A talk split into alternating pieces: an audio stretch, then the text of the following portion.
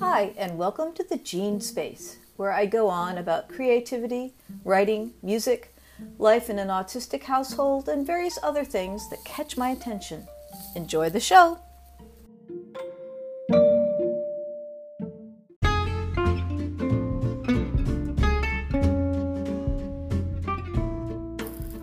Recently, I made a playlist titled Rev Up that was designed to lift my mood and get me excited about moving. I sprained my ankle a couple of weeks ago and have been way more sedentary and cranky than I'd like. A lot of the songs are up tempo numbers from the 70s and 80s, along with some 90s hits and a few tunes from the 2000s.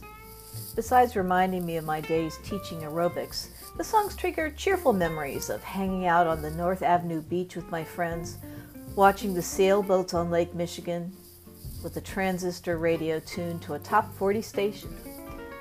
It's always summer or a 6:30 high impact class in these flashbacks. Many of the songs are good. Some are on the cheesy side, but make it onto the playlist for a great brass riff or a beat that fits perfectly with jumping jacks. Not that I should be doing those now with the ankle and all, but that beat still evokes the sheer physical fun I'd get from jumping back jacks back in the day. I listened to the playlist a few times and discovered that some of the songs hadn't aged well, so I deleted them, but bits of the worst stayed stuck in my head. I'd sowed a crop of malignant earworms and needed an exterminator, stat. Earworm, in the sense of a musical fragment that keeps repeating in your head, is of German origin, Ohrwurm, and about a century old. Wikipedia classifies the earworm as a form of involuntary cognition, meaning a memory that's activated by environmental or sensory cues instead of a conscious effort to remember. Think Proust and his Madeleines. Up to 98% of people are reported to experience earworms, although for some reason in women they tend to be longer lasting and to be perceived as more annoying. I have some musical phrase going through my head more often than not and I generally find it pleasant or at least useful. A lot of the time, it's a phrase from a piece that I'm learning or have just performed, and I see it as my brain processing a tricky spot. After I'd edited the playlist, the bad boys started to fade, only to be replaced by a bunch of equally irksome earworms, courtesy of Sonny. Sonny's always been drawn to old songs. To him, this means music of the 70s and 80s, and he also loves list videos and snarky videos.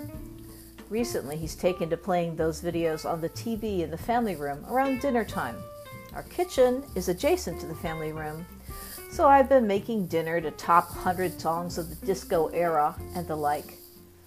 I think I'm focused on boiling water and chopping things, but somehow songs I never cared for sneak onto the repeat cycle in my head. Boogie Wonderland, Eye of the Tiger, I've Got You Babe, Escape, or the Pina Colada song, the Macarena. Ohrwurm's original meaning in German is earwig, which refers to a nocturnal insect that feeds on plants and other bugs and is found on every continent but Antarctica.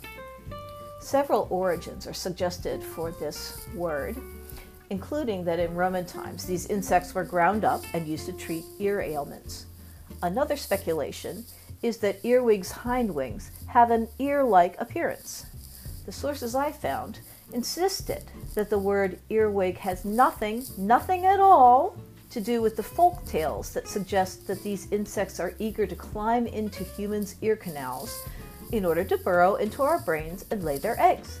No matter what your counselor may have said by the campfire that night when you were nine, earwigs are not intent on carrying out a hideous revenge for the Romans' medical practices.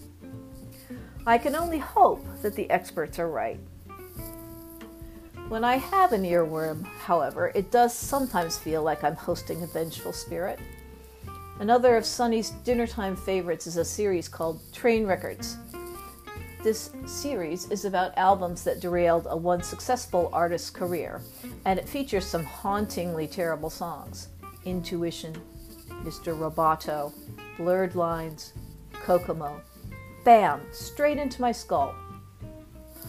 Fortunately, there's plenty of advice for dealing with unwelcome earworms. The number one suggestion is to listen to the whole song. For some of these tunes, that cure may be worse than the disease. The entirety of I've Got You, Babe?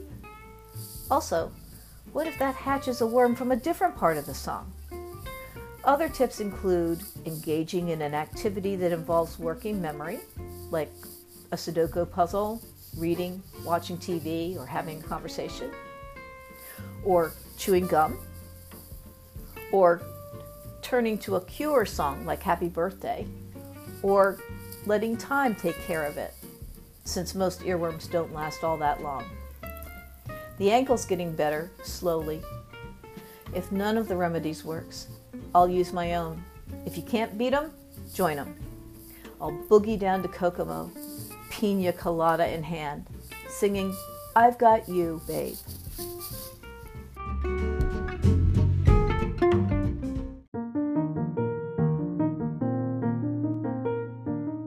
Thanks so much for listening. You can read this podcast as a blog on my WordPress page. There's a link in the description box. If you'd like to support the show, that would be awesome too. Check the buttons. Until next time, be well.